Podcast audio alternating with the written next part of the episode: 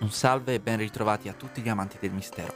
Oggi parliamo di una zona dell'Atlantico dalla forma immaginaria di un triangolo. Sì, parliamo proprio di quello delle Bermuda. Il vertice settentrionale è costituito dal punto più meridionale dell'isola principale dell'arcipelago anonimo, mentre il vertice meridionale invece è la parte più a est di Porto Rico e quello occidentale il punto più a sud della Florida. Leggende, credenze e ricche pananze hanno costituito nella seconda metà del secolo scorso la convinzione che quest'ampia fetta di mare sia infatti una delle più pericolose del pianeta. Un triangolo maledetto o addirittura diabolico, dove si sarebbero verificato davvero troppe sparizioni di navi ed aerei. A contribuire alla fama di questo luogo già di per sé molto misterioso sono stati anche articoli come quello del 30 settembre 1950 firmato da Edward Van Winkle-Jones per Associated Press, oppure libri come The Bermuda Triangle del 1974 di Charles Berlitz, che ha mescolato alle credenze già diffuse spunti che passano da UFO e paranormale. Oltre a storie molto chiacchierate, proprio come quella di oggi, della SS Cotopaxi, ora a quanto pare realmente identificata ma protagonista negli anni scorsi di una clamorosa bufala, smentita anche dal sito specializzato nel confutare leggende urbane Snopes. Si raccontava infatti che fosse tornata a galla da sola e nel 1977 finita perfino all'interno del film Incontri riavvicinati del terzo tipo, pellicola che molti amanti del mistero conoscono e diretta dal maestro del mistero e del paranormale Steven Spielberg, dove infatti quest'ultima viene collocata nel deserto del Gobi.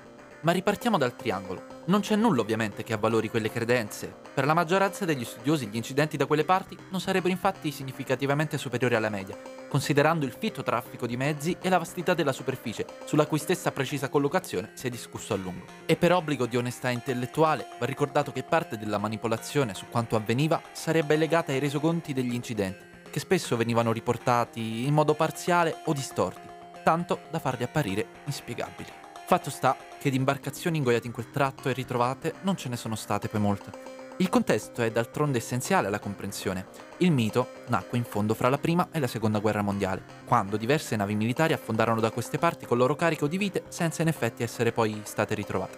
Adesso sembra che un'imbarcazione sparita più o meno in quell'area e proprio in quegli anni, cioè alla fine del novembre 1925, sia tornata alla luce riesumando con sé anche la storia del triangolo.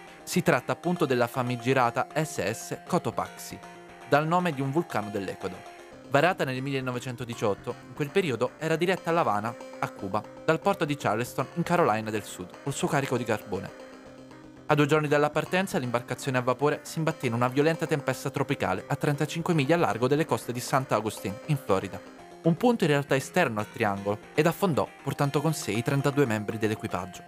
Il relitto non è mai stato individuato fino al recente lavoro del celebre biologo marino, fotografo e sommozzatore Michael C. Burnett. Insieme allo storico Guy Walters avrebbe infatti risolto il mistero. La vicenda è infatti complessa. In realtà, il 1 dicembre 1925, appunto due giorni dopo la partenza, l'imbarcazione avrebbe inviato un segnale di pericolo con la propria posizione raccolta da una stazione di Jacksonville in Florida. Da quella flebile traccia, ottenuta solo di recente dagli archivi della Lois di Londra, che all'epoca assicurava il mezzo, sono ripartiti due esperti, oltre che da un altro relitto ben noto nella zona da alcuni anni, soprannominato Bear Wreck. La teoria che la coppia ritiene di aver provato sarebbe sconvolgente. Il Bear Wreck corrisponderebbe niente meno che alla SS Cotopaxi, stando anche alla consulenza del locale museo marittimo del faro di Sant'Agustin e del sommozzatore Al Perkins, esperto della zona.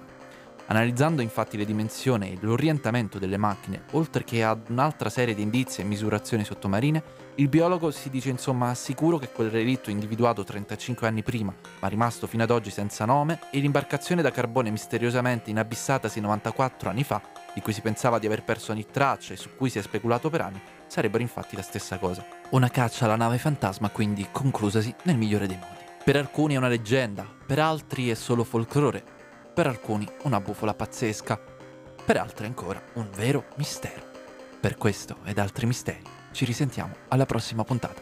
Un abbraccio, il vostro Alec.